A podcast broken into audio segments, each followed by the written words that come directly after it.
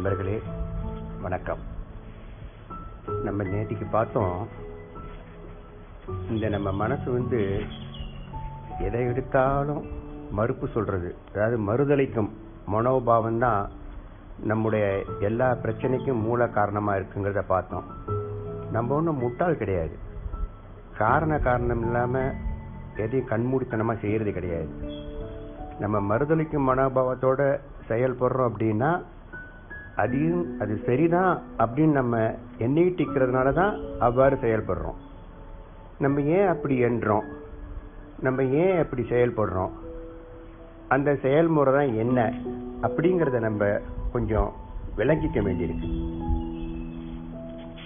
அதாவது நமக்கு ஒரு பிடிக்காத ஒரு சம்பவம் நடந்துருச்சு அப்படின்னா அது நமக்கு பிடிக்கல. அப்படி நடந்திருக்க கூடாது அப்படின்னு அதை நம்ம வெறுக்கிறோம் மறுதளிக்கிறோம் நமக்கு பிடிக்காத சம்பவம் இனிமையாக தான் நடக்க போகுது அப்படின்னு வச்சுக்கிட்டா கூட அது நமக்கு ஏற்புடையதே கிடையாது. அதனால அது அப்படி நடந்துடக்கூடாது அப்படின்னு சொல்லிட்டு அதையும் நம்ம மறுதளிக்கிறோம் இப்போ நம்ம நமக்கு நல்ல வருவாய் வந்துட்டு இருக்கு நல்ல மகிழ்ச்சியா இருக்கிறோம். அந்த மாதிரி சூழ்நிலையில ஒரு சில சூழ்நிலை மாற்றம் வரப்போகுது. அப்ப நமக்கு வருவாய்க்கு தடங்கள் ஏற்பட்டுருது. இப்ப இந்த இப்ப கொரோனானால நமக்கு லாக்டவுன் வந்துச்சு பாத்தீங்களா அந்த மாதிரி. தடங்கள் வருது அது வரப்போகுது அப்படின்னு நினைச்சோம்னா அப்படி எண்ணும் போதே நமக்கு ஒரு வருத்தம் வந்துருது. எங்க அந்த நிகழ்ச்சி நமக்கு பிடிக்காத நிகழ்ச்சி நடந்து நமக்கு ஒரு பாதம் வந்துருமோன்னு சொல்லிட்டு அந்த சூழ்நிலையே நம்ம ஏற்க மறுக்கிறோம். இப்படி நமது மறுதளிப்புக்கெல்லாம் என்ன அடிப்படை காரணமா இருக்குதுன்னு பார்த்தோம்னா நமக்கு பிடிச்சத நம்ம ஒருபோதும் மறுக்கிறது கிடையாது. நமக்கு பிடிக்காததை மட்டும்தான் நம்ம மறுக்கிறோம். ஒரு நிகழ்வு நமக்கு பிடிச்சிருந்தா நம்ம மறுக்கிறது கிடையாது. அது பிடிக்காட்டி போனா நம்ம மறுக்கிறோம். நமக்கு எது பிடித்தமானது? எது பிடித்தமில்லாது? அப்படின்னு பார்த்தோம்னா இன்பம் நமக்கு பிடிக்குது துன்பம் நமக்கு பிடிக்கல. அதனால இன்பத்தை தக்க வச்சுக்க பாக்குறோம் அதே சமயத்தை துன்பத்தை அப்புறப்படுத்த பாக்குறோம் சமயத்துல இன்பம் இல்லாட்டி கூட பரவாயில்லடா துன்பம் நம்ம விட்டு போனா போதுன்னு துன்பத்தை எதிர்த்து போராடுறோம். ஆனா இப்படி துன்பம் இல்லாத நிலை வேணும் அப்படிங்கிறது கூட ஒரு இன்ப நாட்டம் தான் அது அடிப்படையில. ஒன்றை நாடுவதன் மூலம் இன்னொன்ன புறக்கணிக்கிறோம். இல்லைன்னா உன்னை புறக்கணிக்கிறதன் மூலம் இன்னொன்னு நாடுறோம். இப்ப துன்பம் வேண்டாங்கிறதுக்கும் துன்பமற்ற நிலை வேணும் அப்படிங்கிறதுக்கு ஒன்றும் பெரிய வித்தியாசம் கிடையாது. ஒன்று எதிர்மறையான அணுகுமுறை மற்றொன்று நேர்முறையான அணுகுமுறை.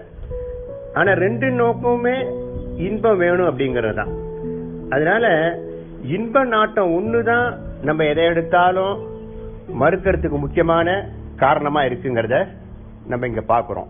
அதனாலதான் ஆசையே துன்பத்துக்கு காரணம்னு சொல்லிட்டு அந்த காலத்துல புத்தர் கூட சொல்லியிருக்காருன்னு நம்ம படிச்சிருக்கோம். அதனால நம்ம ஆய்வை வந்து இன்னொரு கோணத்துல நம்ம இப்ப போய் பார்க்க வேண்டியிருக்கு. நன்றி வணக்கம். நண்பர்களே வணக்கம்.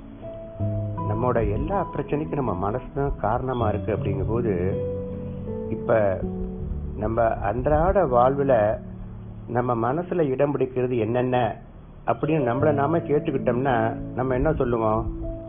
நம்ம வாழ்வில் தினசரி எத்தனையோ நிகழ்வு நடக்குது.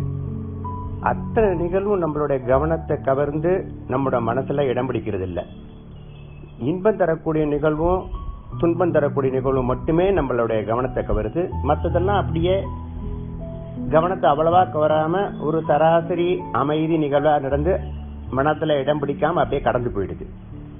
இந்த இன்ப நிகழும் துன்ப நிகழும் அப்படி இல்லாம நம்மளோட மனத்தை கவர்ந்து மனசுலயே இடம் பிடிக்குது.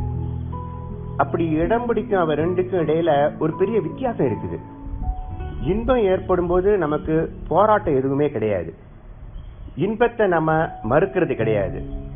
அதை ஏத்துக்கிறது நமக்கு எளிதா இருக்குது. அதை நம்ம மாற்றி அமைக்கிறதுக்கும் நம்ம எந்த விதமான முயற்சியும் அங்க செய்யறது கிடையாது. ஆனா துன்பத்துக்கு காரணமான நிகழ்ச்சி ஏற்படும் போது அங்க நிலைமை வேறு விஷமா இருக்கு. துன்பம் ஏற்படும் போது நமக்கு ஒரு வலி வருது. அதை அப்புறப்படுத்துறதுக்கு நம்ம போராட வேண்டியிருக்கு. போராடுறோம். துன்பம் வந்து நம்மளுடைய கவனத்தை ரொம்ப ஈர்க்குது. துன்பத்திலிருந்து விடுபடணும் அப்படிங்கிற ஒரு துடிப்பு வந்துடுது அந்த துன்ப உணர்வு உள்ள பகுதியிலிருந்து உணர்வற்ற பகுதிக்கு செல்லணும் அப்படிங்கிற ஒரு வேகம் வருது. இந்த துன்பமான நிகழ்வு நமக்கு பிடிக்க மாட்டேங்குது. அதாவது இந்த யதார்த்தமான துன்பமான நிகழ்வு நமக்கு பிடிக்க மாட்டேங்குது. இந்த நிகழ்வு இப்படியே நீடிக்க கூடாது அப்படின்னு சொல்லி நம்ம அது மாறணும்னு விரும்புறோம். அதாவது நிகழ்வு நடந்துகிட்டு இருக்க இந்த நிகழ்காலம் நமக்கு பிடிக்க மாட்டேங்குது. நிகழ்காலம் பிடிக்கலன்னு சொல்லிட்டு எதிர்காலத்தை கூப்பிடுறோம். நிகழ் அதுவும் நிகழ்வுகள் மாறுதலடைந்த எதிர்காலம் வேணும் அப்படின்னு சொல்லி ஒரு கோரிக்கை வைக்கிறோம். நிகழ்வு சரியில்லை அப்படின்னு நம்ம தீர்மானிக்கிறோம்.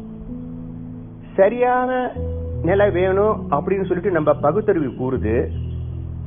அப்படி சரியான நிலை தான் நமக்கு வேணும்னு சொல்லிட்டு நாம விரும்புறோம்.